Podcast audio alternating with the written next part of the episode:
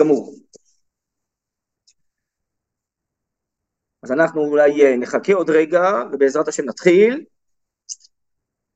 אמנם קבענו אה, הערב מראש לעסוק בענייני הגדה של פסח, ורציתי אה, שנלמד בשני חלקים, גם היום וגם ביום רביעי בלי נדר, את סדר ההגדה ולקרוא את כולה או נקודות מרכזיות שבה, אז נשתדל לעשות את זה בלי נדר ביום רביעי יותר באריכות, וננסה אז לעמוד על הסדר והנקודות המרכזיות, ולאור המצב והאירועים, אז חשבתי שכדאי שנעסוק הערב בכל מה שמתרחש במדינה, בכל המצב שהגענו אליו, ובאמת זה מין מצב אה, שלא היה אה, הרבה שנים, וכל מיני אה, תהליכים סוערים, וכדאי שאנחנו נתבונן בהם ונדבר בהם.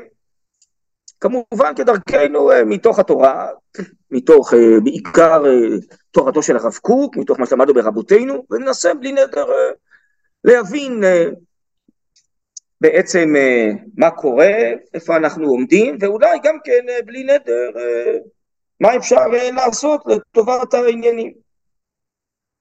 בסדר? אז זה בעצם הדברים, ואני חשבתי שנחלק פה את הזום הזה לשלושה חלקים,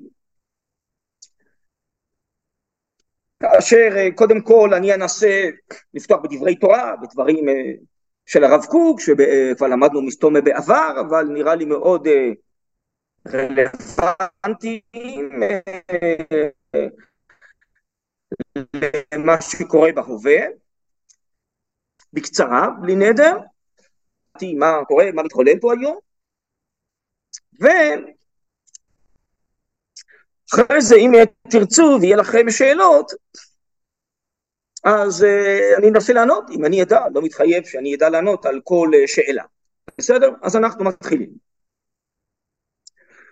אה, מי שיש לו ספר גם יכול להביא אה, אולי לימוד קצר או תזכורת, אני רוצה לקרוא מתוך אורות התחייה ל"ב בספר אורות של הרב קוק את הפסקה שאני חושב מאוד רלוונטית לתקופה, לשנים וממש לימינו אלה.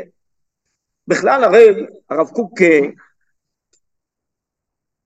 כותב בהרבה מקומות אחד מהם זה מלאך הידיעות ו', שהציונות מתחילה מההתעוררות של הנשמה כבר בגלות, שהרגישה שהיא נרפאה, עכשיו היא יכולה לחזור לארץ ישראל, וזו הסיבה הפנימית שעוררה עשרות, מאות אלפים, מיליונים להתקבץ לארץ ישראל. דהיינו, יש פה איזו תנועה פנימית של נשמת האומה, שמרגישה שהיא נטהרה, ועכשיו היא מתעוררת לחזור לארצה, וזה הקיבוץ גלויות שברוך השם אנחנו היום מיליוני יהודים בארץ ישראל, במדינת ישראל, זה תוצאה של התעוררות הנשמה.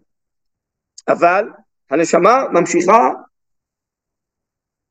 בעצם אה, להתעורר ולקדם אותנו משלב לשלב, כן? אני רואה שמישהו מבקש פה אה, להקליט, אז אה, אם מישהו מכם יכול להקליט, אז בשמחה. אז אני קורא עכשיו באורות התחייה ל"ב, מי שאין לו אז ישמע את מה שאני קורא. אופייה של הגאולה הבאה לפנינו, שראשית צעדיה איננו חשים ומרגישים, הוא בתוכיותה של כנסת ישראל. אנחנו חשים את הדברים הגלויים, אבל זה בעצם מתחיל מהפנימיות של כנסת ישראל שהתעוררה. והנה הרב מפרט מה קורה בתקופתו. מתפתחת היא האומה, בכל כוחותיה, מגדלת היא את רוחה, רוחה זה הכרתה עצמית שהיא עם וצריך לדבר בשפה אחת, את טבעה ואת עצמיותה, אבל אני אוסיף את המילה אבל שלא כתובה פה, אינה מכרת עדיין, עדיין אינה מכרת את עומק הישות העליונה שהיא כל יסוד תקומתה. מי זאת הישות העליונה? אני קורא באורות התחייה ל"ב בעמוד ע"ט, אני רואה כאן שמישהו שואל. בסדר? אורות התחייה ל"ב בעמוד ע"ט בספר אורות בהוצאה הישנה. הוצאה חדשה, אני לא יודע באיזה עמוד זה. מחילה שאני אה, שותה, לא יכול להזמין אתכם גם כן אה, לכוס שתייה, אני לא רוצה שהגרון שלי יתייבש. אז אם כן, אה, אני אחזור על המשפט האחרון שקראתי, אינה מכרת עד עין את עומק הישות העליונה שהיא כל יסוד תקומתה. מה זה הישות העליונה? זה הקדוש ברוך הוא, זה התורה. ישראל והקדוש ברוך הוא, ישראל ותורה זה דבר אחד. בעצם האומה מתעוררת כדי לעשות הדור קיבלו לקבל תורה מחדש ולייסד פה ממלכת כהנים וגוי קדוש בארץ ישראל ולהחזיר את השכינה לציון. אבל ההנהגה הציונית, העולים הציוניים, כן, האווירה הציבורית הכללית עוד לא יודעת שזה מהלך אלוקי, היא חושבת שזה מהלך לאומי כמו שהיה באירופה במאה ה-19 למניינם שהייתה התעוררות לאומית אינה לארץ, אני ממשיך לקרוא שורה רביעית בסעיף ל"ב, ולשמיים עדנה לא תביט, השמיים זה הרוחניות, היא עוסקת בארציות, היא מייבשת ביצות, היא מקימה מושבות, חקלאות, תעשייה, מלחמות, דברים מאוד חשובים, אבל זה דברים גשמיים ארציים, היא עוד לא עלתה לשמיים, לרוחניות. היא אינה שווה עדיין, אתם רואים כל הזמן, עדיין, זה תהליך כזה. אלישע הראשון בפועל, עוד לא כולם חזרו בתשובה, המדינה עוד לא נראית כמדינה יהודית בפרהסיה הציבורית שלה, היא מאבדת את חייה בכוחותיה הנמצאים בשורשי נשמתה, אבל בעצם התהליך קורה. משהו כאן מתרחש, משתנה, אחרי אלפיים שנה, עם ישראל חוזר לארצו, מתחיל להיבנות קודם כל גשמית, אבל מה מניע אותו? הנשמה הפנימית מניעה. הנשמה הפנימית היא כולה אלוקית, היא כולה שכינה, היא כולה צמאון אלוקי. אבל האומה והעולים הציוניים עדיין לא יודעים את זה ברובם. הלאה, אמנם בלא קריאת שם, קריאת שם הכוונה היא, כן, כמו שקוראים שם למעשרות, קריאת שם הכוונה היא להסביר שזה אלוקי, מה שהרב קוק עצמו ניסה להיות, איך מישהו הגדיר את זה פעם, הוא ניסה להיות הפסקול של הציונות.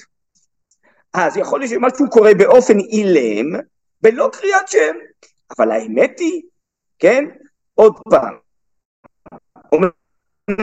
בלא קריאת שם, בלא מגמה מבוררת, אבל מה האמת? הכל הוא מכיר זה בבליטה, שם שמיים לא שגור בפיה, אומץ וגבורה רודפת היא, אומץ וגבורה מלחמתית, ולייבש ביצות, ולכבוש את השממה, אבל באמת, מה המנוע הפנימי? הכל קודש ואלוקי, הוא נשמתה היא סגולה אלוקית עם צמאון אלוקי.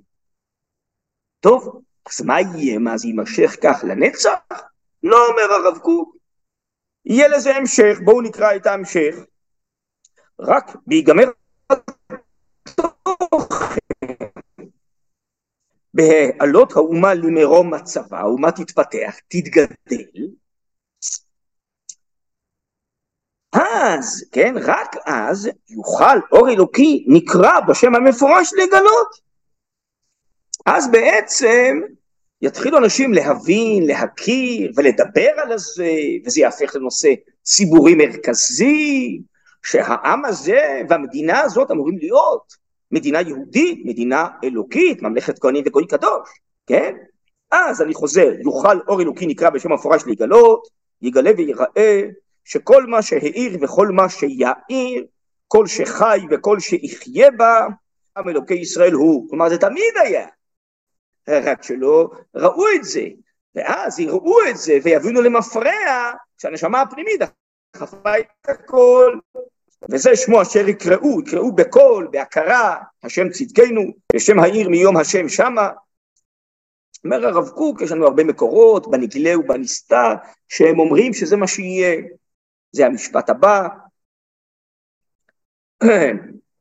מצב גאולה זה, שתי שורות מסוף העמוד, הוא יסוד החזון של ההרזים, של הסודות שכנסת ישראל לא תשוב למקומה לעתיד כי אם קודשא בריחו וכל חיליו יבואו אליה ויקימו אותה מנפרא בעיקר סגי. איזה כוח אלוהי פנימי יעורר אותנו ויקים אותנו. ולא כמו שחשבו שזה בגלל רדיפות וגזרות ושמדות זה היה אלפיים שנה. מה שהשתנה עכשיו זה משהו חיובי פנימי שהנשמה מתחילה להיוולד מחדש נשמת העובה העני אשביר ולא הוליד? כן? שואל ישעיהו הנביא. אשרי עין, אני עובר לעמוד הבא, לעמוד פ', ראתה כל אלה, ולמשמע אוזן ותקווה תשמח נפשנו. אבל זה תהליך, נכון? הרב קוק כבר קפץ למה שיהיה בסוף, מה באמצע? מה יהיה בסוף אנחנו יודעים, אבל מה עם האמצע? ועכשיו תראו דבר מעניין שנראה לי שממש ממש נוגע לימים ולשעות הללו. בהמשך הזמן, העובר בין ההופעות המיוחדות, המרוכזות בכנסת ישראל. כלומר השלבים שהנשמה דוחפת כדי להתגלות. עד שיופיע אור תפארת ישראל, אור זה נר מצווה ותורה, אור זה הערות והשכלות והכרות אמיתיות, תפארת ישראל זה התורה, שהיא התפארת של ישראל, תורה נקראת תפארת, אז עד שיופיע אור תפארת ישראל, להמשך הזמן, יהיה תהליך כזה, לדעת כי שם השם נקרא עליה, הוא זמן חבלי משיח, ולא במקרה חז"ל קראו לזה חבלי משיח, כמו חבלי לידה, שתינוק צריך לצאת לעולם, אז יש כאבים וצירים וחבלים, אז גם כשנשמעת האומה צריכה להיוולד מחדש, יש חבלי משיח, שרק אמיץ עונים כרב יוסף, היה אומר עליו, בניגוד לכל האומרים, יהייתי ולא יחמיני, יבוא ולא יראינו, הוא היה אומר, יהייתי ואזקי דאייתי בתולה דקופתא דחמרי, אני מוכן לשבת בצל בחושך של הגללים המסריחים של החמור של המשיח.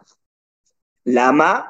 כי בסוף, תחת כל זה נמצאת הנשמה, בסוף היא תפרוץ וכל הטהרה תצא לפועל.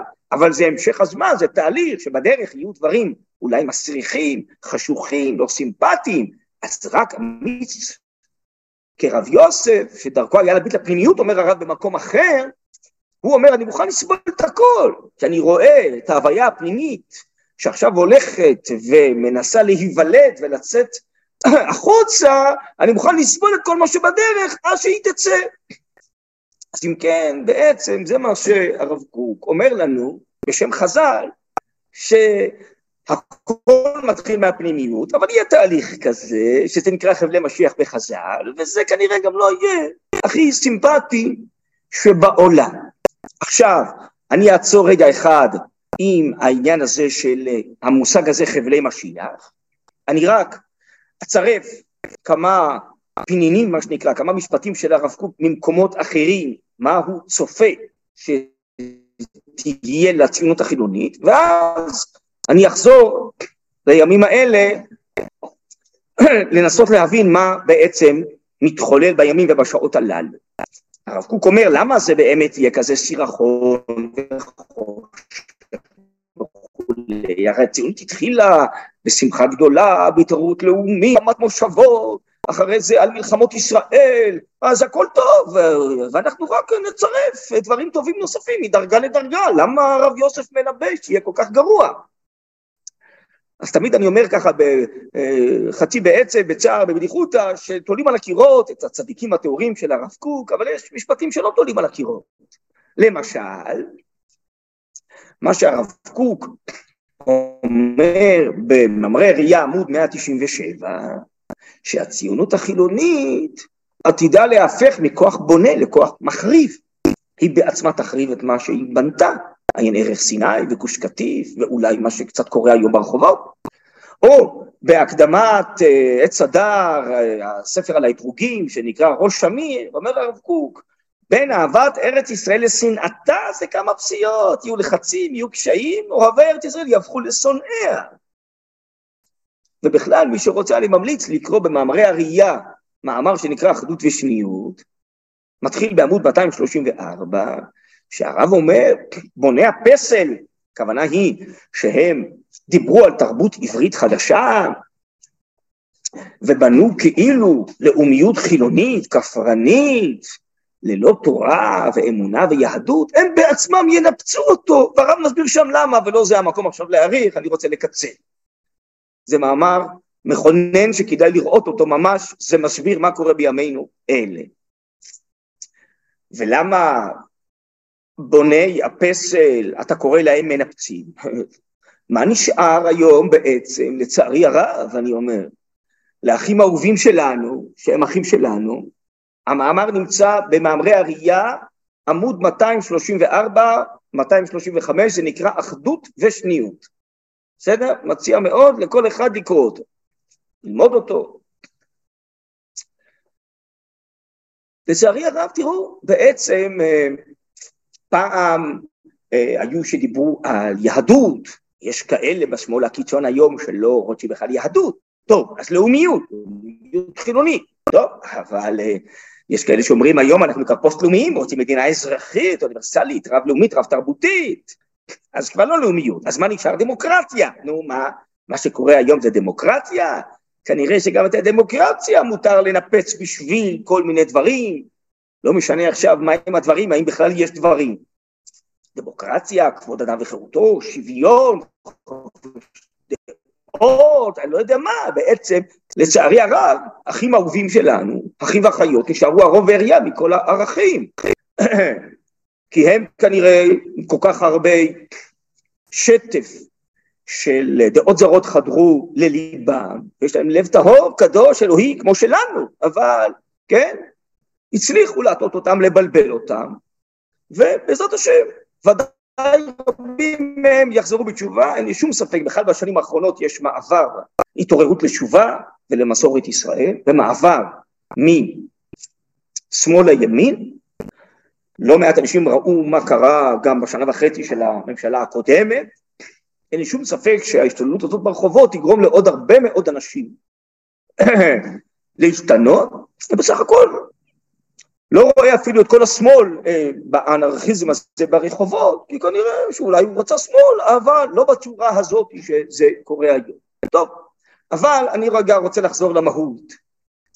בעצם לנסות להבין מה קורה כאן. אני רק הבאתי כמה ציטטות מהרב קוק, שהוא בעצם צפה שערכי החול הציוניים לא יחזיקו מעמד בלי המעיין העצמי של הקודש, של הנשמה, שהיא מפרה ומרבה ומחיה ומרוממת את כל המהלך הזה.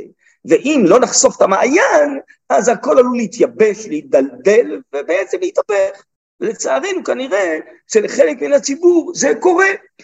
אולי חלק מהם הם מחזיקים בכל מיני תפקידים בכירים במדינה של היום, כן?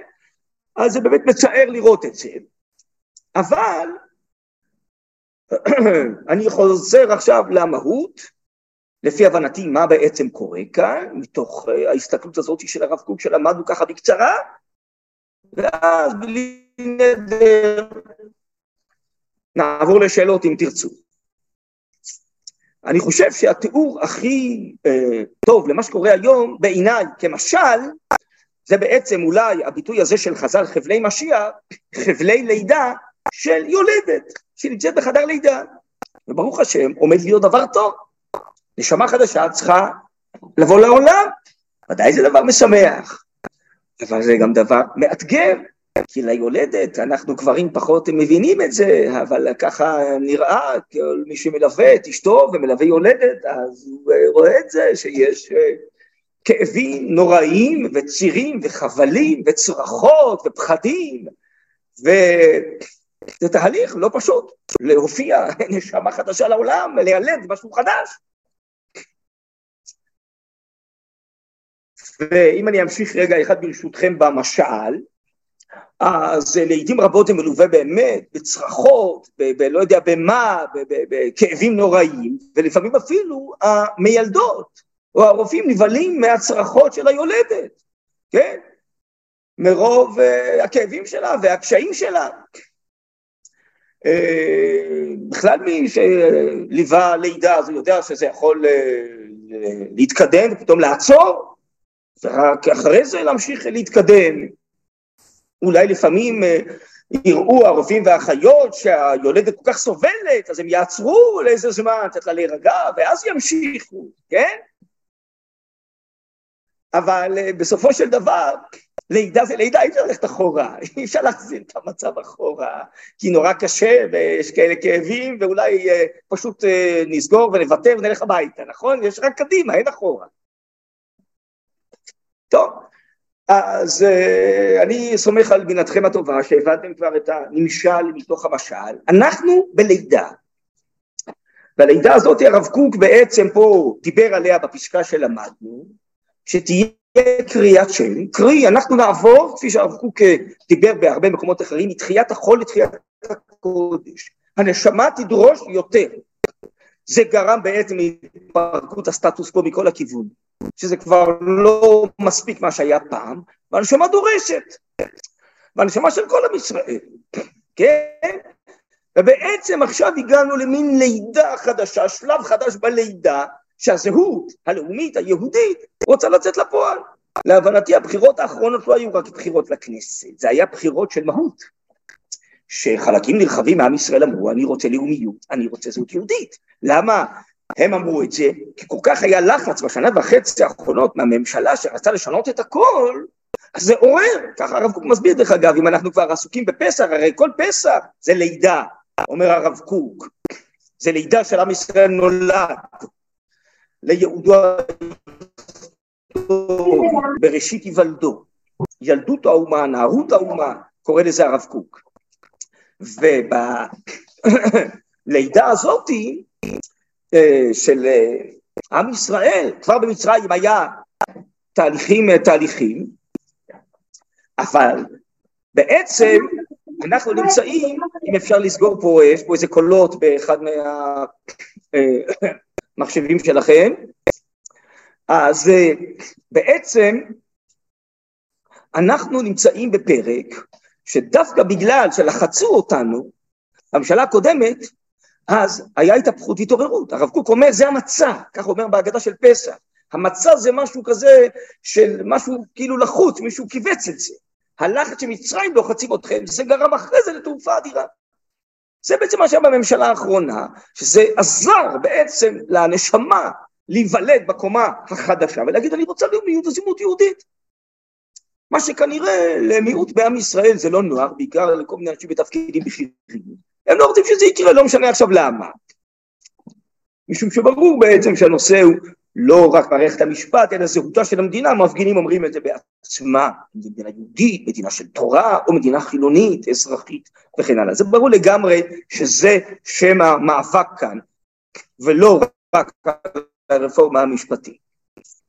ונדמה לי, אה, אני יכול להוסיף משהו, שההפגנות האלה, האלימות והאנרכיה ברחובות בחודשים האחרונים, גם גרמו היום להתפרצות, אני חוזר עכשיו אה, מההפגנה אה, בירושלים, אני נמצא בירושלים, מפה אני מדבר איתכם, אני חושב שזה עצמו, הלחץ הזה גרם למאות אלפים להגיע פעם ראשונה מזה עשרות שנים, שמין משהו טבעי כזה, כמו איזה קפיץ שמישהו דורך, אומר הרב קוק, בסוף זה קופץ. והנשמה התעוררה עוד יותר אצל הרבה אנשים, שבעצם אנחנו אזרחים מסוג ב', כן? והבחירות שבחרנו זה היה לבטלה, וכן הלאה, כן? אז בעצם יש פה איזו נגיעה באיזו נקודה מאוד עדינה, עדינה שהיא מסעירה גם את מי שנגד הרפורמה, או נגד המלאך למדינה יהודית. הוא מרגיש שנוגעים בנקודה, אתם יודעים, מי שהיה פעם אצל רופא שיניים, לפעמים יודע שהוא שואל, האם כואב לך, ואם הוא נוגע באיזה עצב חשוף, אתה משתגע, אתה משתולל, נכון? בעצם יש פה איזו נגיעה בהוויה היותר פנימית שלנו. וכולם מתפרצים, כולם מתעוררים.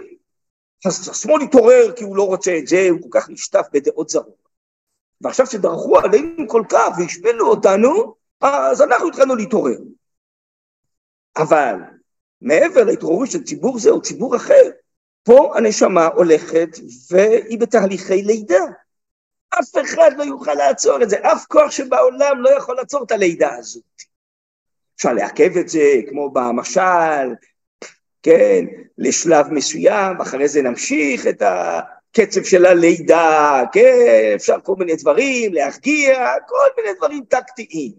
אבל באופן מהותי, אנחנו הולכים נולדים, ונדמה לי שגם עכשיו פה, בציבוריות, נפלה התובנה שאי אפשר להמשיך עם מה שהיה עד היום. אה, משנה לשנה הפכו את המדינה ליותר חילונית ואזרחית, כן, ופחות לאומית, פחות יהודית, פחות תורנית, וחלקים נרחבים רוצים משהו אחר.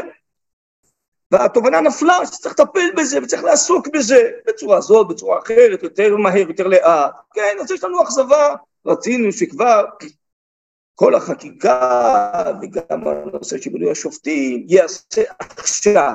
טוב, בסדר, אבל כבר דברים התחילו להיעשות, גם חקיקות בחוקים נוספים, כן, ואני מניח שזה בעזרת השם אה, עוד ימשיך, וייתכן שהקצב ישתנה, כן, ויש גם בעיות בקואליציה, והשתוללות אה, מסוכנת אה, בעם, אז בעצם מנסה, אני לא עומד בראש ולא מקבל את ההחלטות ואין לי את התמונה הכוללת וכן הלאה ולעיתים אולי כמו המשל שהמיילדים צריכים אומץ למרות הצרחות של היולדת לעזור לה כמו שהרב אומר רק אמיץ עונים כרב יוסף אז הוא מבין מה קורה פה.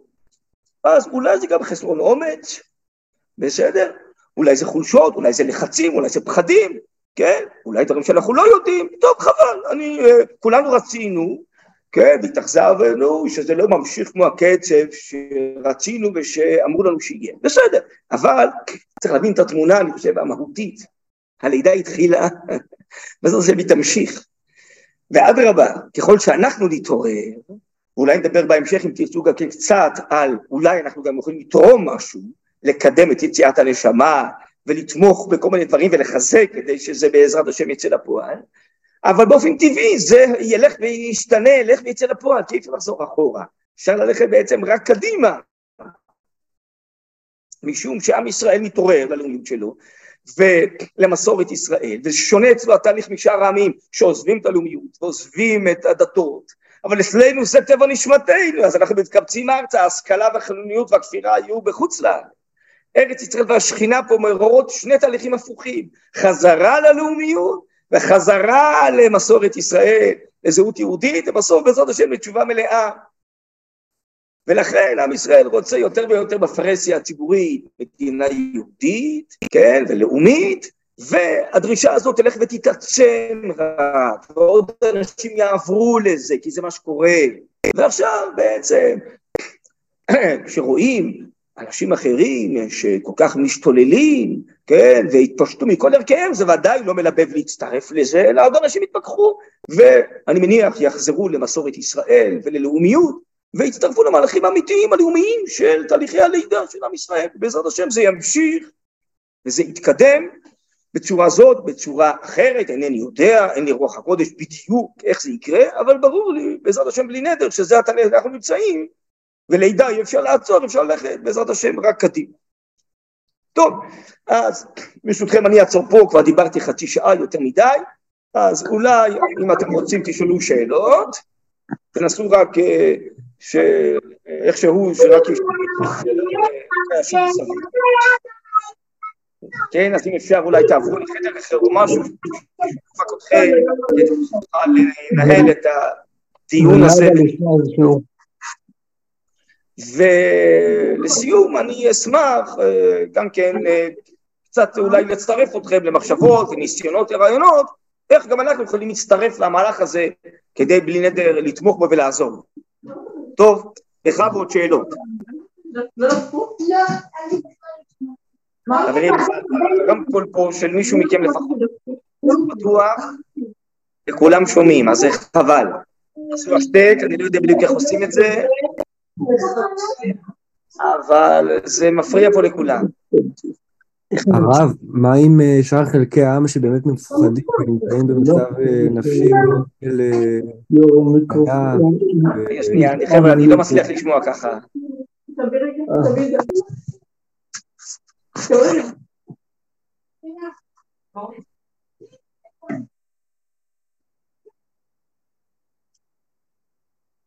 כן, סליחה. תשאל עוד פעם. הרב, אני שואל, מה עם חלקי העם שבאמת נמצאים במצב של מגננה ומפחדים באמת ממש? כלומר, הם באמת נמצאים באיזה מצב נפשי של מצוקה. זה מצב שאי אפשר לדבר בכלל, זה כמו לדבר עם אדם, עם אדם שנמצא בתעשו. אתה צודק. תראה, אנחנו נמצאים לצערי הרב במצב של הסתה כפשוטה. ובמצב של הסתה עם אנשים מוסתים אי אפשר לדבר. זה נכון. ולכן ברגע זה פתרון של שיחות אה, ומפגשים, להבנתי זה כמעט לא רלוונטי. אלא אם כן יש אנשים אחר רגועים, לא מאלה שאחוזים אה, בלהט האנרכיזם ולשרוף כבישים ולנשוך שוטרים, כן? אז אה, עם אנשים אחרים אפשר לדבר, אבל עם אלה שעושים את המעשים המשונים האלה, החמורים האלה, איתם אי אפשר לדבר. אז אנחנו יכולים רק להתפלל עליהם, אולי אה, נמצא את שם האימא שלהם ונתפלל עליהם, ובעזרת השם אנחנו אוהבים את כולם, אבל יכול להיות שאדם נכנס למצב שהוא מוסת, וצריך להתפלל עליו, כי תראו, אני רוצה להסביר משהו אחד, עם ישראל כולם אהובים, כולם ברורים. עם ישראל בעזרת השם הוא נצחי והוא ימשיך. רק שיש אנשים שהם עכשיו במצב של סיכון, כמו שנקרא נוער בסיכון. מה הכוונה? הרב קוק אומר באגרות ככה, שעם ישראל יכול להיות אה, כל יהודי שהוא אה, מחובר לאומה, מחובר לנצח ישראל, והוא עלול להיות מושפע ולהתרחק. אם עדיין נשאר בו איזה לחלוכי של משהו בריא, אז בעזרת השם זה יתעורר בסוף ויגבר על הכול. אם הוא כל כך יתרחק, הוא עלול חס וחלילה, כן, בפועל, לא מצד סגולתו הפנימית, אבל בפועל בהווייתו עלול מאוד להתרחק, אולי הוא עלול אפילו לעזוב את הארץ, אולי להתבולל, ואולי ילדיו כבר התחתנו עם גויים. יש תופעות כאלה בכל ההיסטוריה, נכון? אז מי שכל כך מבולבל, והוא חושב שאנחנו אחים על תנאי, והוא אוהב את המדינה בתנאי שהיא תתנהל על פי דעתו, הוא נמצא עכשיו בסיכון האדם הזה. גם אם הוא טייס בכיר, זה לא משנה, זה סתם שמות. הקול של טייס בכיר הוא לא יותר קול של מישהו אחר שבחר לבחירות האלה, אין לו יותר זכויות פה להביע את דעתו מאשר מישהו שהוא לא טייס. הפוך, אולי יש לו חובות יותר, כיוון שהמדינה השקיעה בו. משרת את המדינה בכל מקרה, כן? אבל הוא עלול להיות בסיכון, וילדיו עלולים להיות בסיכון. אז אפשר רק להתפלל עליו ברגע זה. כן אפשר לדבר אה, עם האנשים בתבונה, באופן בהיר ורגוע, ולעורר אותם, ולהסביר להם את המצב שהם הגיעו. הנה, זה מה שכתוב בהגדה של פסח, יש כנגד ארבעה בנים דיברה תורה. אחד מהם הוא רשע. אנחנו רוצים את הרשע? בטח רוצים אותו. התורה אמר וגדל לבנך, וזה אחד הבנים. אז למה כתוב הכה את שינה ואמור לו, אם היית שם לא היית ניגל? כי אומרים לו, אתה כפרת בעיקר כי התנתקת מן הכלל. אז למה אומרים לו את זה? אומר הרב קוק, במקום אחר צריך לזעזע לעיתים את הרצון, להסביר לאדם לאיפה הוא הגיע, לאיזה אברי פי פחת, הוא עלול להינתק מאיתנו. מה אתה עושה? חבל עליך, אבל כל זרעך. הקט שלנו, הכוונה היא תעורר אותו, תסביר לו כמה רחוק הוא הגיע, כי הוא התנתק מן הכלל, תחזור הביתה, תחזור אלינו. כן? ככה באופן uh, ציני, אני זוכר שבהסכמי אוסלו קראו למתנחלים לחזור על הביתה, לקו הירוק. צריך היום לחזור, לקרוא לכל האלה אה, שמשתולים ברחובות, תחזרו הביתה, לשפיות, לאומה, למסורת, לאחווה, למה הגעתם? זה שאנשים חשובים מגבים אותם, זה לא עושה את זה נכון וצודק. הם בסיכון. עם ישראל ימשיך. הלידה של התהליך הזה גאולה תמשיך. אף אחד לא יכול לעצור את זה. אף אחד לא יכול יותר חזק מהשמיונות. אלה מילאו את מוחם בדמיונות שאו-טו-טו תהיה מדינת הלכה ויכפו על אנשים ללכת עם כיסוי ראש ועוד כל מיני דמיונות ודמיונות שונים. אז אדם שמוסת על ידי שקרים ודמיונות, קשה לדבר איתו, אז הוא בסיכון, מה אפשר לעשות? אז אם מישהו כן צלול ודמיוני, אפשר לדבר, עם מי שלא, לא.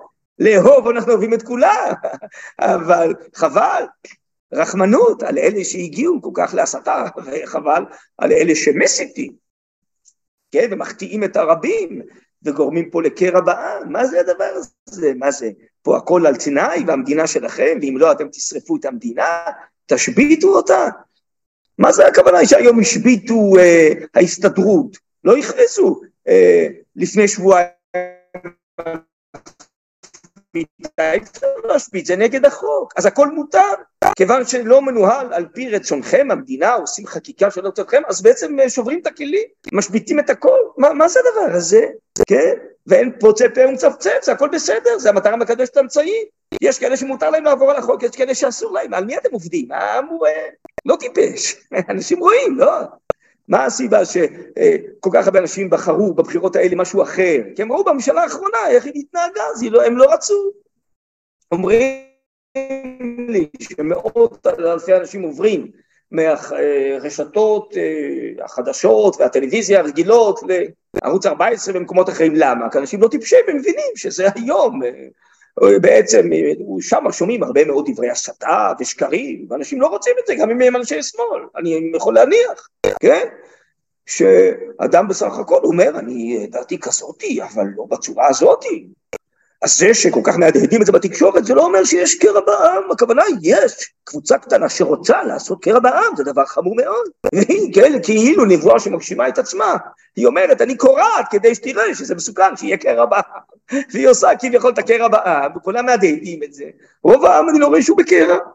יש מחלוקת, בסדר. אז כשהשמאל עלה, אנחנו הורדנו את הראש, וכשהימין עולה, אז מה נעשה? אז הם צריכים להוריד את הראש. ומה היה בגוש קטיף, מה שכולם מזכירים? זה לא התנהל לפי רצוננו, נכון? אבל הבנו שיש עם ישראל, יש דמוקרטיה, וזה מנוהל על פי הרוב. טוב, זה ברור שכל מה שקורה היום זה לא רק נגד התורה, נגד המוסר, נגד האנושיות, נגד כל הערכים, לכן אמרתי, אותם אלה להבנתי נשארו ארום וירייה, אחרי זה הם יבואו לדבר על כבוד אדם וחירותו, על אה, שוויון דעות, על פלורליזם, על דמוקרטיה, באמת, נו, מה, זה צחוק כבר יהיה, נכון? אז עכשיו מתגלה פרצופם האמיתי של לא מעט אנשים. אז אני מניח שזה יגרום לתהליכים, רק שתהליכים לא קורים ביום אחד. ראינו פה אצל הרב קוק שזה המשך הזמן. אבל זה הולך וקורה, זה כבר קורה, אנחנו באמצע התהליך הזה כבר. תהליך שאנשים מתעוררים יותר ויותר ללאומיות, לזהות יהודית, וזה רק תגבר, אין לי שום ספק.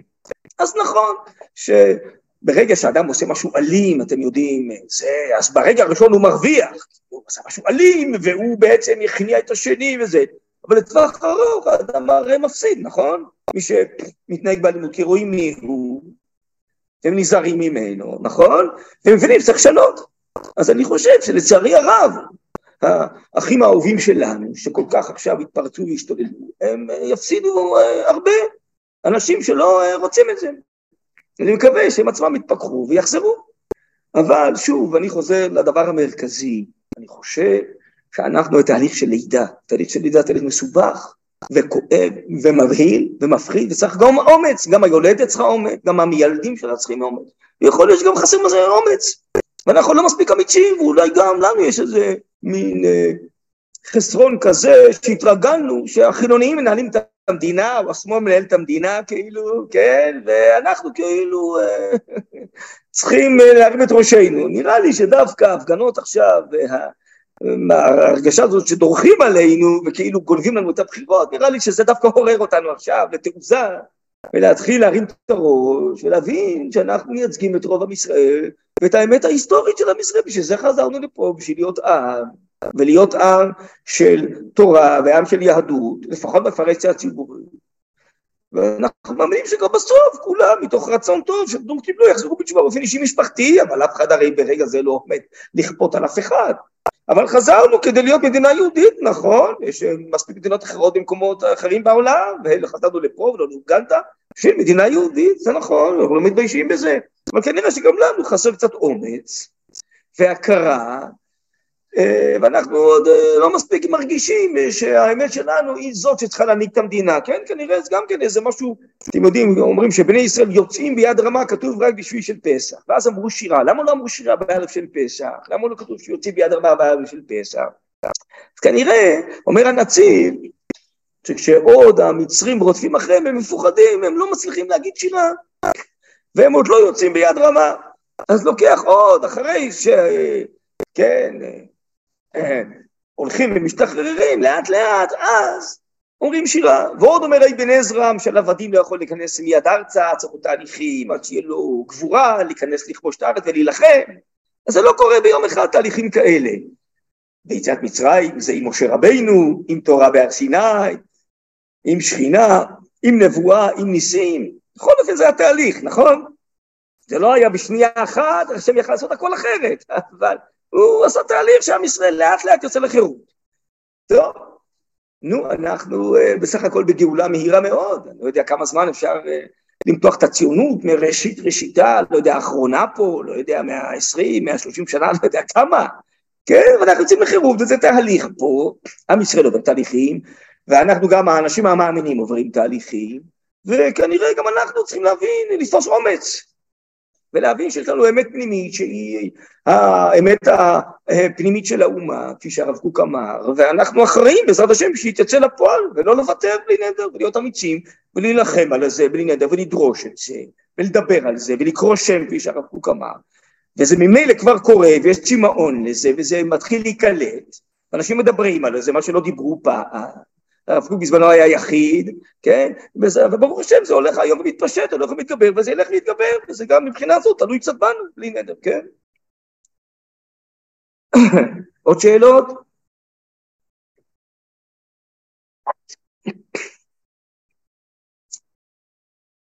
תראו, אני רציתי להוסיף, מה שאמרתי לכם קודם,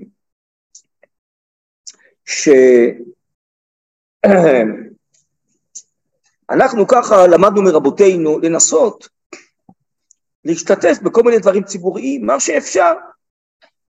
יש איגרת של הרב קוק שהוא כותב למישהו שמאוכזב שהוא לא השתתף ביצירת הצהרת בלפור. הרב קוק עצמו היה כן מעורב. אז הוא אומר לו, תראה, גם אני, שהייתי מעורב בזה, זה לא בגלל שאני רב, אני אדם מישראל, ואני השתדלתי לעשות משהו לטובת האומה, אז הייתי מעורב ביצירת הצהרת בלפור, ועצרתי כאלה שהתנגדו לזה וכו'. אז ככה אנחנו למדנו מרבותינו, שבעבר הם היו שותפים בתמיכה בהתנחלויות בארץ ישראל, בהתיישבות שנוצרה בחבל עזה, ביהודה, בשומרון, היו שותפים בהחזרת היהודים מברית המועצות, וכל מיני דברים חשובים שעם ישראל עבר, השתדלו גם לתת יד ולסייע, לתרום, אפילו לא מדין הרב שבהם, אלא מדין יהודי, בן ישראל, שמנסה לעשות משהו לטובת עמו. וכן שמענו מהם בעשרות שנים האחרונות, שעכשיו התחיל מאבק, אה, אם פעם זה היה נושא ארץ ישראל, שלום, לעומת שטחים וכולי, כך דיברו על זה, זה היה הנושא המרכזי. אז הם הסבירו לנו שבעשרות שנים האחרונות הנושא הוא, בשלב הזה של הלידה של הגאולה, הנושא הוא דת ומדינה, זהות יהודית. מסורת ישראל, דהיינו, המהות הפנימית, הרוחנית, הערכית שלנו, ולא רק הבניין הגשמי שלנו. כשהנשמה הולכת ונחשפת, אז יודעים, יותר רוחני כמו ילד, שבהתחלה הוא עושה דברים גשמיים, אחרי זה הוא עושה דברים ערכיים יותר. זה שלבים בהתפתחות, כן? ואני מוכרח לומר שממש ראיתי את זה בעיניי סביב גוש קטיף, שגם אז, הבנו כבר אז שזה לא הנושא של גוש קטיף, שיפנו ויש שלום, כמו שעכשיו, כן, נאבקים על הרפורמה המשפטית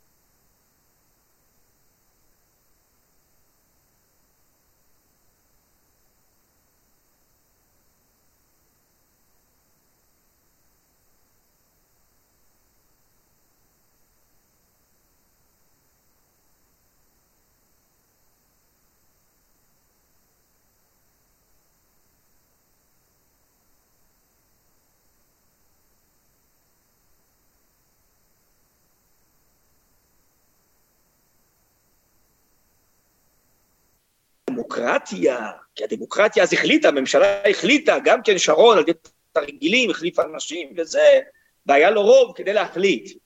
הוא החליף אנשים בקבינט, כי הקבינט היה נגד, והליכוד היה נגד, עשה כל מיני תרגילים פוליטיים, אז היה לו רוב. הסבירו לחיילים, זה מאבק על הדמוקרטיה, גם אם אתה נגד, אבל דמוקרטיה מקיימת אותנו, והממשלה החליטה, כן? נו, אז עכשיו גם הממשלה החליט אז, עכשיו זה לא דמוקרטיה, זה דיקטטורה, כי זה לא מתאים לערכים שאתה רוצה, זה בסדר, אז גם אז הבנו שעובדים על החיילים לצערי. זה לא רק הדמוקרטיה, זה פשוט רוצים לשבור את הזהות הערכית של הציונות הדתית, וממילא שלא תהיה מדינה כזאת של זהות יהודית. אז עכשיו פתאום זה כבר לא מאבק על דמוקרטיה. זה שממשלה החליטה זה שום דבר, זה דיקטטורה. כי הדמוקרטיה היא דמוקרטיה מהותית, שרק מי שמבין בעצם במהות האוניברסלית, כן, החילונית, שצריכה להיות במדינת ישראל, הוא דמוקרט. מי שרוצה לאומיות או יהדות, כן, הוא איזה אדם פראי ואיזה בבון כזה, הוא לא באמת דמוקרט. דמוקרט זה רק מי שמבין בערכים האוניברסליים החילוניים, אתם רואים, הכל צחוק הרי, אתם מבינים איך עובדים על אנשים במשחקי מילים. אז לכן, בואו לא נתפעל מכל המילים והמלל, סליחה. זה לחדור לתוכיות המהות, בסדר? המאבק רק מתגבר, ולצערי הרב, אה, ואולי אה, זה גם בסופו של דבר, אבל ההפכים בסוף מעוררים אחד את השני, כשאתה רואה את הניבול, את הקריסה, קראתי לזה קודם לצערי הרב, ערום ועריה, של מי שדיבר גבוהה גבוהה על מוסר ועל ערכים ועל דמוקרטיה ועל כבוד האדם, אתה רואה שבסוף הוא מנפץ את הכל, אז אתה מבין שהערכים האמיתיים הם מתוך נשמתה של האומה, של התורה, דווקא משם יגיע חסד ואהבה וטוב ויושר וצדק ואמת ואמונה, ובעזרת השם גם לאומיות וביטחון ופרנסה וכלכלה, ובעזרת השם גם זהות יהודית ורוחניות ואמונה וחזרה בתשובה, כן? אז זו המציאות כנראה האמיתית, שאי אפשר להתחמק ממנה. ולכן, בסופו של דבר, אני חושב שאנחנו נמצאים בפרק הזה, ולמה אני מזכיר את כל זה? משום שככה למדנו מרבותיהם שצריך לנסות להשתדל ולהתחבר ולפעול. והיום, אתם רואים, הרבה אנשים התעוררו, יצאו לרחוב, כן? הם מרגישים שאי אפשר לשבת יותר בבית, חייבים אה, אה, לתמוך בממשלה, ולתמוך במה שבחרנו בבחירות, ואי אפשר להשאיר את כל הזירה רק למי ששולל ברחובות. בסדר, אבל ברור שזה פעולה חד פעמית, אפשר כל יום לצאת לרחובות, וזה פחות מקובל היום בכלל. אבל יש הרבה דרכים אחרות, שאפשר לכתוב מאמרים ולהצטרף לכל מיני קבוצות בצורות מצורות שונות בטכנולוגיה, ואפשר להביע דעות ולתמוך באנשים. אני יכול לגלות לכם סוד למשל, שאנחנו אה, הקמנו לאחרונה אה, בישיבה מין אה, תנועה כזאת רעיונית, ערכית תרבותית, שהיא בהתחלתה, קראנו לה, קוראים לה דגל, בהשראתו של הרב קוק, שהקים את דגל ירושלים. ואנחנו משתדלים להוציא כמה חוברות כבר הוצאנו, מה זה אומר, כל מיני חגים בימינו, זה על חנוכה, ט"ו בשבט, והפצנו את החוברת באופן מינורי בינתיים בכמה מקומות, מה שהצלחנו. הקמנו אתר ופתחנו כמה קבוצות וואטסאפ, ששם אנחנו מפרסמים כל מיני מאמרים, ואנשים קוראים את זה ומפיצים את זה כדי להסביר, למשל מה שאנחנו מדברים עכשיו, מה קורה פה, ואיך אפשר להתחבר, ומה באמת נכון גם לחשוב וגם לעשות בלי נדר. אז הדברים האלה גם יכולים להצטרף לכל מיני פעולות אחרות של הפגנות, בכל מיני צורות, יש גופים אה, שעסוקים בנושא של זהות יהודית, אה, יש מרכז ליבה ויש חותם, אה, ובקיצור, מה שאני בא לומר, שצריך בדור הזה, בלי נדר, כבן ישראל, כל אחד, כולנו עסוקים, כל אחד יש לו את העיסוקים המרכזיים שלו, ברוך השם, ומשפחות, וילדים, אבל, כן, כמו שאדם אומר, אני יוצא למילואים מכיוון שאני צריך אה, לשמור על המדינה, כן, אז צריך גם אה, בעצם אה, לשמור על המדינה, על הזהות שלה, הלאומית, היהודית, בהחלט צריך לתרום לזה, צריך להשקיע בזה, כן? ובזה אולי זה הזמן להודות גם לכל מי שעזר בצ'רידי והשתתף, 12 אלף איש כמעט השתתפו בזה, וזה מראה שהישיבה שלנו, ישיבת מצפה רמון, היא ברוך השם ישיבה ציבורית, ואנשים תורמים לה ומשקיעים בה, אבל צריך גם להשקיע בנושאים הציבוריים, גם הישיבה, כן? כל אחד מבני הישיבה או מרבני הישיבה משתדל להשקיע גם במערכה הציבורית, בלי נדע מה שהוא יכול כבן ישראל. יש הרבה דברים לעשות היום, ואני מציע בלי נדר, לא רק, כן, להתעצבן, מה שנקרא, על הדברים ולכעוס, אלא לפעול, לפעול, לחזק את המנהיגים, להביע דעות, לכתוב מאמרים, כן, בכל מיני צורות, מצורות שונות, וזה אפשרי היום בלי נדר, כן. מישהו רוצה לשאול משהו? כן. הרב, אפשר שאלה? כן. אה, זה ברמה הכללית, ברמה הפרטית, כאילו אדם לאדם, במפגשים בין אה, חברים, בעבודה, בצבא וכולי. האם, כאילו, מה העבודה הפרטית שלנו כלפי, כלפי אנשים שחושבים אחרת מאיתנו? איך, איך להסביר את זה? איך, ל, איך לא להגיע שכאילו המלחמה הזאת, התרבותית הזאת, לא תהיה גם במלחמה פרטית? אז קודם כל, באמת, אה, זה מתחיל מאיתנו פנימה, מה, מהלב, שאנחנו צריכים לעבוד על עצמנו, לאוהב את כולם, גם את האנשים הטועים. זה צריך עבודה פנימית, שהאדם אה, באמת, חס וחלילה, לא מפתח בליבו שנאה, אלא הוא אוהב את כל ישראל. הוא אוהב גם אנשים שהם טועים, אולי חולים מאוד בדעותיהם, כמו שיש חולי במעשים, יכול להיות גם כן חולי בגוף, יכול להיות גם חולי בדעות. כן? אז אני אוהב את כולם, אז זה קודם כל עניין פנימי, שאדם מקרין, אתה יודע, באופן טבעי. ויכול להיות שיש אנשים באמת שגם אה, אפשר לדבר. כלומר, אנחנו באמת חלוקים בדעות, אבל אה, בוא, אני מוכן לשמוע את דעתך, ואני אשמיע לך את דעתי. זו מחלוקת אה, לגיטימית בין שתי דעות. ואל תגיד לי שרק דעה אחת היא לגיטימית ודעה שנייה לא, ומותר אה, לשרוף את המדינה בגלל הדעה שלך, לא, זה לא. מותר גם להעיר לאנשים, כן, אה, ולהעמיד אותם על מקומם. זה לא סותר את האהבה. אתה יכול אה, להביע את דעתך, אבל אסור לך להשבית את המדינה, או לשרוף כבישים, או לנשוך שוטרים, מה, השתגעת? מה, למען הגעת? אתה תומך בזה? אם אתה לא תומך בזה, למה אתה לא יוצא נגד? מה זה טרור מחשבתי? למה אתה לא uh, מביע התנגדות לזה? אני לא שומע כמעט התנגדות לדברים האלה מאף אחד, זה מוזר, לא? כי כל אחד כנראה מפחד שיסמנו אותו כ- כאויב השמאל. טוב, לא משנה. אני רק חוזר לשאלתך. קודם כל זה מתחיל מהעניין פנימי, נכון, צריך. הרב אומר בכמה מקומות, דווקא בימים סוערים, להגביר בקרבנו את אהבת ישראל. אהבת ישראל לכולם, אבל זה לא אומר שאנחנו מסכימים עם הדעות, יש דעות חולות מאוד. ובאמת ממש רחמנות, יש אנשים שממש, הזכרתי קודם, נמצאים בסיכון. פשוט חבל עליהם, אולי אפשר גם להסביר להם, תשמעו, אתם מתרחקים מאוד, אתם הולכים למצב קיצון מאוד, חבל. אתם גורמים שילדיכם, כן, אתם תומכים בזה שלא ילמדו בכלל יהדות והיסטוריה ותנ"ך וכל מיני דברים, ואתם מתנתקים, מנתקים את הילדים שלכם. זה המהלך שלכם, הוא לא נכון. עם ישראל ימשיך, המדינה תמשיך, אבל פשוט עליכם ועל ילדיכם, אפשר גם להסביר את זה. אם אפשר להסביר, אם אפשר לדבר, יכול להיות שיש אנשים, אמרתי, שהם עכשיו סוערים ומוסתים, ואי אפשר לדבר איתם. טוב, אז אי אפשר. אז רק אוהבים בלב ומכבדים, ולא מדברים. לפעמים עדיף לשתוק ולא לדבר, לא לדבר על הדברים ששנויים במחלוקת. ממשיכים, עובדים ביחד, נמצאים במילואים ביחד, כן, מעריכים אחד את השני, ולא מסכימים בדעות. היה לנו לא מעט חבר'ה כאלה במילואים, גם בשנים קודמות, וגם יש היום במדינה, ויש גם בשכונה, ברחוב, ובכל אחד איפה שהוא נמצא.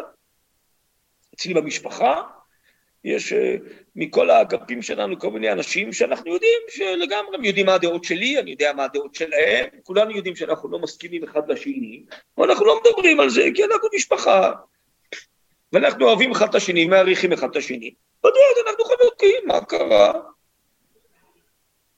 זה מותר לחלוק בדעות, הכל בסדר.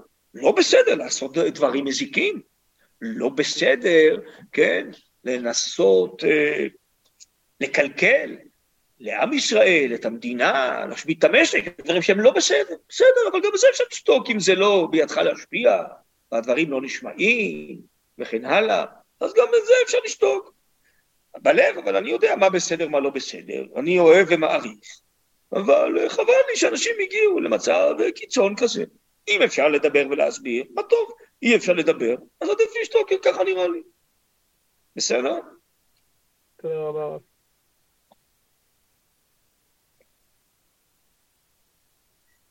תראו, כן, בבקשה, כן. רציתי לשאול... מי שואל, מי מדבר עכשיו? יהודה. אוזן. כן. רציתי לשאול לגבי... לך מתנוסס על המסך, כן. רציתי לשאול, אני, לגבי השיחה עם אנשים, יוצא לי לדבר הרבה, אבל זה גורם לי ממש כאילו כאב, מה, מה, גם מהמצב שהם נמצאים, וגם מזה שאני מרגיש שלא באמת אני, יש לי השפעה עליהם. כן, אז למה אתה חייב לדבר? רגע, נפל פה משהו. למה אתה חייב לדבר? אני חושב שיותר שמירה על קשר והבנה בינינו. אבל למה חייב לדבר על הנושאים האלה? אפשר לדבר על נושאים אחרים. חייבים לדבר על הדברים שבמחלוקת? תדבר על דברים משותפים. מה, אין דברים משותפים? יש הרבה. תדבר על דברים משותפים, למה אתה צריך להיכנס לכל פינות של מחלוקת? כולם יודעים, אנשים חכמים, הם יודעים מה דעותיך, ואתה יודע מה דעותיהם, בשביל מה? אם ממילא אתה אומר לא תשפיע עליהם, אתה אומר זה גורם לך כאב, אז בשביל מה? זה לא לתועלת, למי זה עוזר? הבנתי. דבר, בטח. מדבר על הרבה דברים נחמדים ובשותפים, עובדים ביחד, משפחה, כל מיני דברים, בטח, בסדר, הכל בסדר. אבל אנחנו לא מסכימים בענייני דעות, אז אה, מה קרה? תראו, יש גם, אני חושב, ואם אני אה, פה חושב על מה שקורה, אז אה, דיברתי על התעוררות של אנשים חילוניים, אני חושב שזה מחבר הרבה גם יהודים דתיים היום, וחרדים, פתאום מגלים שהתורה היא משותפת לכולם,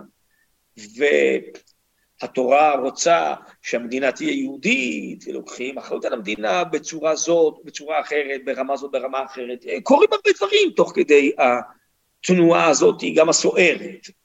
קורים דברים. דברים מתבררים פה.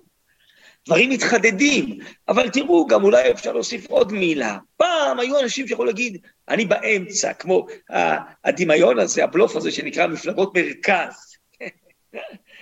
מרכז. אין כזה דבר היום מרכז, כיוון שהדברים מתחדדים, מתבררים, אז יש או צד אחד או יש צד שני, אין יותר באמצע.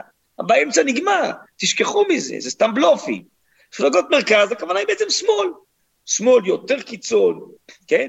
יאיר לפיד זה מפלגת מרכז, לא? ככה הוא כינה את עצמו, הוא היום אה, ראש ה... ה... זה, המפגינים, לא? אז אם זה מרכז, אז מה זה קיצון? אתם מבינים? אז ממילא פה מתבררים דברים.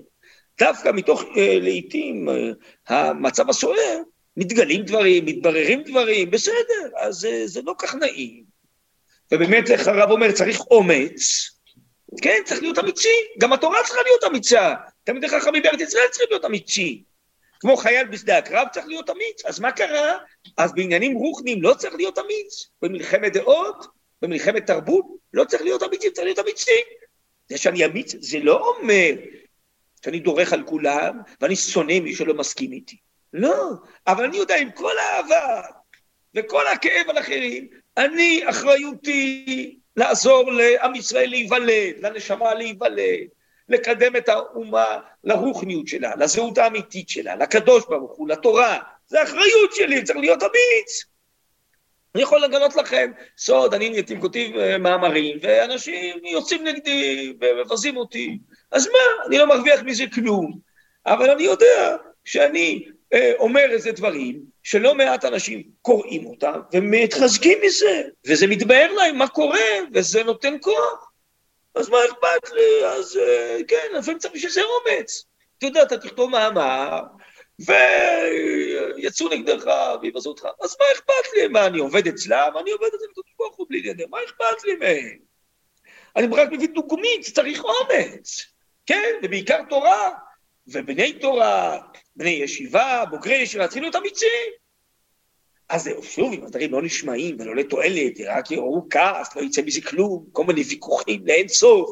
אין מה להתווכח סתם עם אנשים, ודאי לא עם אנשים מוסתים. זה סתם לא לתועלת. צריך להיות עם שכל, לעבוד עם שכל.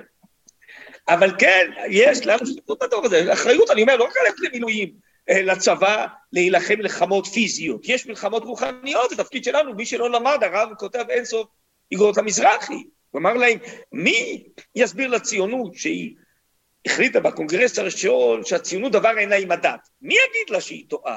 מי יחבר אותה לקודש ולתנ"ך? רק מי שהוא איש מאמין. אתם הציונות הדתית, המזרחי של אז, זה תפקידכם, למה אתם לא עושים את תפקידכם? אז אני חושב שהרב ביתר שאת גם עכשיו בעצם מתכוון אלינו. בשביל זה הוא הקים את תנועת דגל ירושלים, הוא אמר, צריך לדבר על תחיית הקודש. מה שהזכרתי קודם, להיות פסקול של האומה, של הנשמה.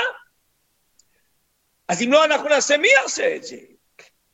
הגאולה בדרך הטבע, צריך לסייע לתהליכים האלוקיים, להיוולד. אז זה אחריות שלנו, אני אומר, אפילו כבן ישראל רגיל, כל אחד יעשה מה שתפקידו. אז אם יש לו כן אנשים בסביבתו שהוא יכול להשפיע ולדבר, כל אחד מכם, למה לא תכתבו מאמרים? מה הבעיה? למה אתם מקטינים את עצמכם? תכתבו מאמרים. היום כל אחד כותב מאמר. מה, אתם פחות מאחרים? פחות משכילים? פחות למדתם מאחרים? למה אתם לא כותבים מאמרים? תכתבו. זה לא שכל האתרים כל כך ששים לפרסם את המאמרים, קיצוניים. אבל מילא, אתם עוד לא, אז תכתבו, אתם עוד יכולים. תכתבו, תפיצו דעות, תשפיעו על אנשים, תיתנו גב לאנשים שהם שליחים שלנו בכנסת, בממשלה, תתמכו בכל מיני צורות, תהיו פעילים חבר'ה, אל תישארו רק בסציבים, תשארו בבית ותראו איזה קרב מי של המתגוששים ומי מפיל את השני לקרשים, ותשמחו או תתעצבנו, תהיו פעילים בתוך המהלך, כן. אז מעבר לכל הדברים הטובים שכל אחד מכם עושה, אפשר גם להשתתף, אפשר גם לעשות דברים, כן? אז אני אומר, מי שרוצה באופן מעשי, אני יכול כבר לצרף אותו לקוראים לדגל הזה, אז עכשיו הולך ומתפשט קצת בעקבות כל מיני האירועים וזה, אז אנשים מצטרפים, אז כל מיני דעות מתפשטות, ובעתיד אולי אפשר לעשות באמת כנסים ועוד חוברות ועוד פעילויות בלי נדר, להביע דעות, לגרום שדברים ישפיעו יותר, כן, זה מלחמת דעות, ככה גם שמאל עצמו לעיתים הוא עובד דעות ואנשי דעות, הוא משפיע דעות, ומביא ניירות עמדה, משפיע על הציבור, על אנשים, יש פעולות מעשיות, רוחניות. הנה, מי שרוצה, בכל מקרה ביקשו ממני, החבר'ה שעוסקים אצלנו בקוראים לדגל הזה, יש לנו גם אתר וגם וואטסאפ. אתר, מי שרוצה יכול להיכנס לקוראים לדגל, אבל גם הוואטסאפ שולח מאמרים מתוך האתר. מי שרוצה להצטרף לוואטסאפ שלנו שקוראים לדגל, יכול לרשום לעצמו. המספר של הטלפון של הוואטסאפ זה 050 216 1310. אני חוזר, 050 216 אחת שלוש, אחת אפס. בסדר? אז שם מתפרסמים כל מיני מאמרים, לא רק שלי, גם של חבר'ה אחרים שכותבים. אבל זה לא מספיק. אני אומר, צריך אתכם. ואתם יכולים בעצמכם ליזום עוד הרבה דברים אחרים שאנחנו לא חשבנו ולא עשינו ולא הגענו אליהם. צריך לקחת אחריות, צריך להיות פעילים. זה באמת מאבק גדול, שרק מי שלמד את הדברים, ודאי מי שלמד את הרב קוק ומבין יותר טוב איפה הדברים עומדים, למה הם צריכים להגיע, הוא יכול לסייע בזה. וכל אחד מכם יכול לעשות משהו, או בסביבתו הקרובה, או אפילו בסביבה רחוקה יותר, בציבוריות. היום, אני אומר, אפשר לעשות מהבית את כל הדברים, ולא צריך דווקא לצאת לרחובות. יש כל מיני צורות, מצורות שונות. טוב, מה אתם אומרים להגנתכם? אפשר לשאול שאלה? בהחלט, אם אני אדע תשובה. תודה רבה. תודה רבה לרב על הדברים, קודם כל, אנחנו משדרות מאוד מאוד נהנים לשמוע את הרב. אה, רצינו לשאול, אה, תמיד זה נראה שהציבור שלנו פראייר, שהציבור שלנו מפסיד בכל הזדמנות, שהציבור שלנו לא באמת מקבל אה, נציגות אמיתית בכנסת, והשאלה שלי, אה, איך אנחנו יודעים האם אנחנו פועלים נכון פרקטית. כי ללמוד בשיעורים בבית מדרש, במזגן, אנחנו אלופים, אבל uh, המציאות היום הוכיחה שאנחנו לא יודעים לעבוד. Uh, אם היינו לוקחים uh, רבע ממה שהחבר'ה הללו עושים עכשיו בזמן ההתנתקות, כנראה שההתנתקות לא הייתה קורית. אבל היום uh, חבורה של אנשים uh, מספרת סיפורים, אה, ממציאה מציאות שלא קיימת בכלל, והצליחה להרעיד אה, מדינה שלמה. אה, כן, אז אני אנסה לענות. אתה ודאי צודק, הזכרתי את זה קודם בתוך דבריי. מי שפועל באלימות, באגרסיביות, הוא ברגע הראשון מנצח. חס וחלילה, אדם יכול לעשות דברים חמורים מאוד, לפגוע באנשים, הוא ברגע הראשון מנצח, נכון? אבל בסך הכל הכללי, תראה, המדינה אה, הולכת ונהיית יותר לאומית ויותר יהודית. הרבה אנשים חוזרים בתשובה. הציונות הדתית מאוד מאוד משפיעה, אפילו גירוש גוש קטיף גרם לצערנו הרב בצורה הזאת, שחלק גדול מהציבור התפרס במה שנקרא גרעינים תורניים, ונמצא היום בהרבה מקומות אה, השפעה. עם ישראל הולך ומשתנה. אז אתה צודק, אנחנו לא חושבים שצריך לשרוף את המדינה, ולא זאת הנכונה לא מצד התורה, לא מצד המוסר, וזה גם לא תועלתי, ובסוף מפסידים גם פרקטית, כי הרבה אנשים אה, רואים, רואים מי אתה. אז אתה צודק, מי שהולך בדרכים כאלה, ברגע הראשון הוא מצליח, הוא אה, מנצח. וזה כנראה מה שקרה עכשיו, שהחליט ראש הממשלה את החקיקה השבוע הזה וכן הלאה, כן, אז... אה, אבל אני, אם אתה שואל אותי, להערכתי, זה מה שחז"ל אמרו, יש דרך ארוכה שהיא קצרה, ודרך קצרה שהיא ארוכה. אז נכון, אנחנו יודעים אה, מתוך אמונה להיות עם סבלנות גיבורה, אומר הרב קוק, שלא מוותרת שום דבר, אבל פועלת לאט לאט כפי שהיא יכולה. זה לא שאני חושב שהיה צריך לעצור את החקיקה, שוב, אני דעתי, שוב, כמי שזה לא אחריות עליו, שהיה צריך אולי להיות אמיצים יותר, ולא לוותר. בסדר, אבל יכול להיות שחלק מתפיסת האומץ זה גם תהליך שאנחנו צריכים לתפוס אותו. ועוד לא קיבלנו את כל האומץ שאנחנו צריכים. איך הרב קוק אמר, צריך להיות אמיץ כרב יוסף, אולי אנחנו לא אמיצים כרב יוסף. אבל אם אתה שואל אותי, לטווח ארוך, בעצם היום הרבה מאוד אנשים מבינים שלשמאל אין יותר מה להציע בכלל. אין, אין שם שום ערכים, אין למה להצטרף יותר. זה סתם שקרים, דמיונות, אלימות ואגרסיביות. אני חושב שלטווח ארוך, הרבה מאוד אנשים יעזבו, יתפכחו, זה כבר קורה בשנים האחרונות.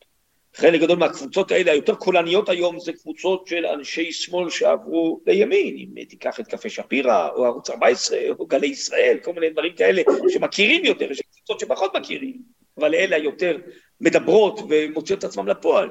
אז רובם הגדול זה שיש שמאל שהתפכחו ועברו לימין. אין לי שום ספק שלאורך זמן זה מה שיקרה, והתורה תתגבר, והדרישה לזהות יהודית, והמדינה תתקדם, והמהלך ילך וייוולד יותר ויותר, כן? אז אתה צודק, מי שאלים בטווח קצר הוא מרוויח, נכון, בטווח ארוך הוא בוודאי מפסיד. ואני חושב שבסוף זאת הדרך הנכונה, לעזור לעם ישראל להיוולד, וזה יקרה, ובעזרת השם אני חושב שדווקא ההפכים בסוף, כמו הממשלה הקודמת גרמה, להבין כמה צריך משהו אחר, גם המחאה האלימה והאגרסיבית הזאת, רק חיזקה כמה צריך לעשות שינויים וכמה אנחנו צריכים להתחיל להתעורר. אני אומר, זה מה שחשתי היום בהפגנה, אני לא יודע מספרים, אבל היה שם ציבור עצום שלא ראיתי עשרות שנים. ראיתי שנגעו בנקודה וסוף סוף התעוררנו.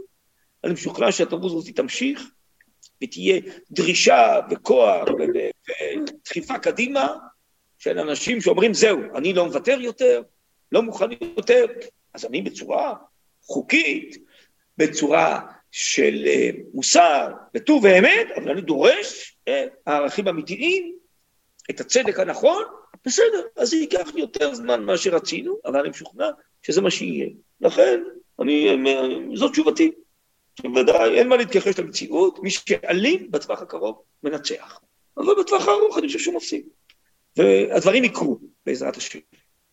הם יקרו כנראה בצורה יותר אה, טבעית, אה, משלב לשלב, לא יודע כמה זמן, אין לי אה, יכולת לצפות, אין לי רוח הקודש להגיד איך זה יקרה, אבל זה יקרה, וכל השיגעון הזה של היום בעצם יגרום להרבה מאוד אנשים להתפכח, ולאנשים האלה שהשתוללו בעצם להפסיד, לצערי הרב, את עולמם. כי ראינו מי הם עכשיו. הרב חושב שזה היה נכון לנצל את ההזדמנות שהשמאל אה, פועל באופן לא דמוקרטי אל מול דמוקרטיה, לדבר על כך שאולי הדמוקרטיה באמת לא הגרויסם מציע, אולי באמת אה, יש פה איזשהו משהו לא תקין במערכת. אתה צודק, אני חושב שזה בעצם מה שהשמאל אומר. תראה, השמאל כבר אומר את זה הרבה זמן, כולל שופטי במשרד העליון, שיש דמוקרטיה מהותית. כלומר שלא רק פה אה, מכיל לפי הרוב, דמוקרטיה מהותית, הם המציאו שם שנקרא שהדמוקרטיה זה לא מה שהרוב בוחר, אלא הרוב צריך לבחור נכון את הערכים המהותיים, בסדר? אז בעצם הם אומרים, יש משהו מעל הבחירה האנושית, יש איזה ערכים עליונים. אתה צודק מאוד, זה ודאי מקרב אותנו להערת המשיח והערת התורה, רק שהערכים העליונים לא יהיו במוחם של השופטים, אלא יהיו במוחם של הרבנים והסנהדרין בעצם, של תורה מן השמיים, זה ברור שאנחנו מתקדמים לזה, אין שום ספק. הם בעצמם, זה מה שהרב הסביר, הם שוברים את הפסל שהם הקימו. זה ברור, ואני אומר, גם הציבור לא טיפש, הציבור מבין, זה שכמה כלי תקשורת חזקים מהדהדים את ה... האנרכיה הזאת, זה לא אומר שעם ישראל קונה את זה, אני משוכנע שהוא לא קונה, אני גם רואה שמאות אלפים עוברים מצד לצד, עוברים לצפות במקומות אחרים, זה ברור. בוודאי אנחנו בוודאי מתקרבים להערת המשיח, והם אומרים לו, לא, יש ערכים עליונים, זה, זה, זה לא מה שהרוב יגיד, יש אמת אבסולוטית, טוב? מי קובע מה האמת אבסולוטית, כן? ריבונו של עולם קבע, התורה קבעה, טוב, בסדר, טוב, אז יש לנו בלחם, אז אנחנו מתקרבים. זה ברור שזה מה שקורה. זה ברור שזה התהליך, וזה מה שקורה, וזה לא יעזור לאף אחד.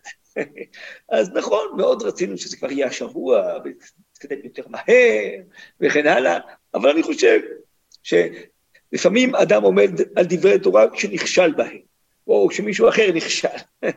וכשרואים מה זה הערכים האחרים, זה ממש לא מלבב להצטרף לזה, אני חושב שהרבה מאוד אנשים מתפכחים מזה והם מתחזקים בדעתם כמה נכון מה שהם מאמינים בו, מה שהם התחנכו, מה שהם אה, רוצים שיהיה, וממש יכולת לחוש היום באווירה, בערב פה, בהפגנה, את העוז שדווקא כל כך הרבה אנשים אה, בטוחים היום, בוודאות, שזה מה שצריך להיות, ואסור לתת לאנרכיסטים האלה להשתלט עלינו ועל המדינה ולדרוך עלינו, כן?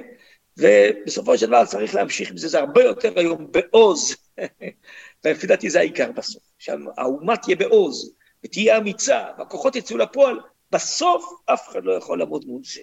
בסדר, אז ברגע הראשון האלימות מנצחת, אבל לא ברגע האחרון. אז זה קצת סבלנות, אבל סבלנות גיבורה, לא חלשה שמוותרת, גיבורה שמתמידה ודוחפת בדרך, בוודאות, איך, קורא, איך, איך, איך קוראים לזה? בנחישות וברגישות. לדחוף את העגלה קדימה, כן? בנחישות וברגישות, בסדר? גם אנחנו למדנו משהו. אנחנו לא פראיירים כמו שאנשים חושבים, בסדר? אז לא הציבור החרדי פראייר ולא הציבור הדתי-לאומי, בסדר? ואי אפשר לעבוד עלינו ולבלבל אותנו, עם כל הכבוד. זה שיש אנשים עם כוח, יכולים להשבית את המשק, וכמה מעילי הון רוצים להוציא את הכסף מהמדינה, לא מרשים אותנו. או כמה טייסים חושבים שהם, כן, יכולים להחליט אם הם יתקיפו אה, אה, במקומות אה, שאנחנו רוצים להתקיף או לא, אם אנחנו נעשה את מה שהם רוצים. אז לא, בסדר, לא, אנחנו לא מתפעלים מזה. בסדר? אז בסדר, אז אני אומר, זה קצת מאכזב, רצינו ממש לממש את הבחירות ומיד זה זה, אז זה כנראה קצב יותר איטי, אבל אני אומר משהו הפוך אולי ככה לקראת סיום. אני חושב שאם אנחנו ניפול לייאוש, אני אגיד, אה, אם זה לא קורה עכשיו השבוע, בדיוק הפסקה הזאת וזה, אז זה לא שווה כלום. אז בעצם מכרנו לבטלה, והממשלה שתלך הביתה, היא לא שווה כלום. טוב, אם תלך הביתה, אז מה יהיה יותר טוב? ראינו בשנה וחצי אבל כבר שכחנו מה שהיה. פעם כבר הפילו ממשלה אה, שלא הייתה מספיק טובה, ואז במקום זה היה הסכמי אוסלו. אז הוואמינות האלה כבר היינו, וראינו את התוצאות של זה. אז זה בדיוק מה שהשמאל רוצה. כשאתה תתייאש, ואתה תגיד, הוא כל כך חזק השמאל, אנחנו לא שווים כלום, ולא נצליח אף פעם. זה בדיוק מה שהם רוצים שנרגיש. ואז הממשלה הזאת לא נתמוך בה יותר, ונחליש אותה, אולי נעודד אנשים להתפטר מהממשלה, ושילך הביתה ויהיה בחירות נוספות, ואז השמאל יעלה, ויהיה ששון בשמחה לישראל, ובטח זה מה שהם רוצים, אתם לא מבינים את זה? אנחנו מבינים, אנחנו לא פראיירים, למדנו כבר משהו בחיים, לא? הפוך. אז אנחנו נחזק את הממשלה הזאת. לא הצלחת, לא היית מספיק אמיצה לעשות את זה השבוע, תעשי את זה אחרי פסח, תעשי את זה באופן מדורג, במינון יותר נמוך, אנחנו נתמוך בך, לא ניתן לך ללכת הביתה, לא ניתן לך לסגת, כי את מייצגת את ההיסטוריה, את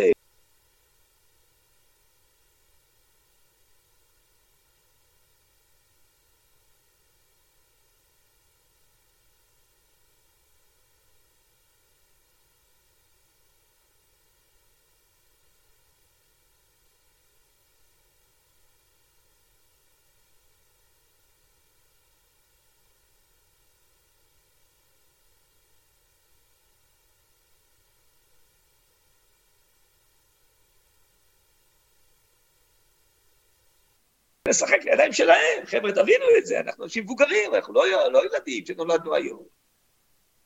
אז אני אומר בדיוק הפוך. אנחנו ממשיכים להבין שיש פה לידה, ובלידה יש קשיים, לפעמים היא נעצרת, ואחרי זה היא מתקדמת, ואנחנו ניתן לכם אומץ להמשיך. אני כבר כמה שבועות אני בהתכתבות עם יריב לוין, והוא מודה לי מאוד, וגם אנשים אחרים. הוא אומר תודה רבה על כל החיזוקים ועל כל הדברים, גם עם רוטמן ואחרים. תשלחו גם אתם, תשלחו הודעות, האנשים האלה רוצים תמיכה. גם אם אתם לא יכולים אה, אה, ליצור הפגנה או ליצור שלטי חוצות, תשלחו, תחזקו. אנחנו לא ניתן להם לזוז הצידה.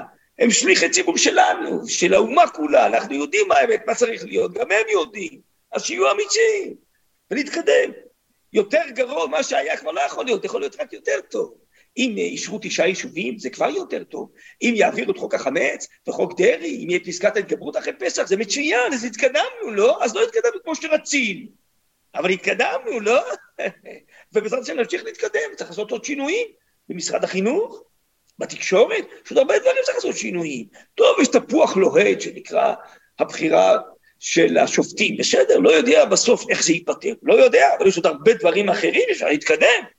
וגם בזה אולי בסוף יגיעו אצלנו בשביל להתקדם, כשירגעו העניונים. בואו נראה. אבל הפוך, לא להתייאש עכשיו, להבין שמה מה זה קרב? קרב זה דבר ארוך, לפעמים יש איזה אבדות ותקלות בתוך הקרב, בסוף צריך לנצח את הקרב. ובסוף, במלחמה רוחנית, צריך לגרום לכך. אתם רואים, עם ישראל עבר כאלה טלטלות, אבל עם ישראל נצחי, התורה נצחית. אז עברנו הרבה דברים בהיסטוריה, נו אז מה? אז זה דברים קשים, נו אז מה?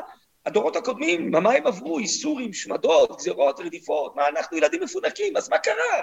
היה מלחמות ישראל, פה אנשים עברו דברים, משפחות אה, איבדו אה, יקירים, גם אנחנו פה מאבדים היום אנשים בפיגועים לצערנו, אבל יש גם קרבות רוחניים, אז יש קשיים בזה, נו אז מה, אבל אנחנו עושים מסוכר? מה קרה?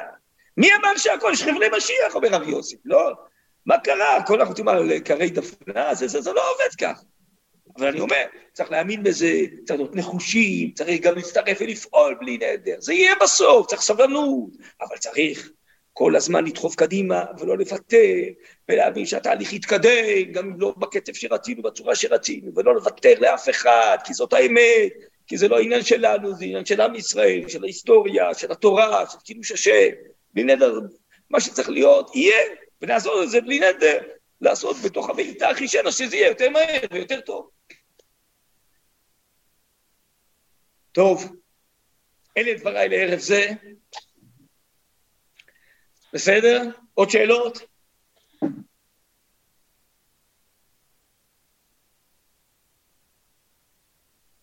יופי חבר'ה, אז בואו נעצור פה, אפשר בלי נדר אם תרצו גם אה,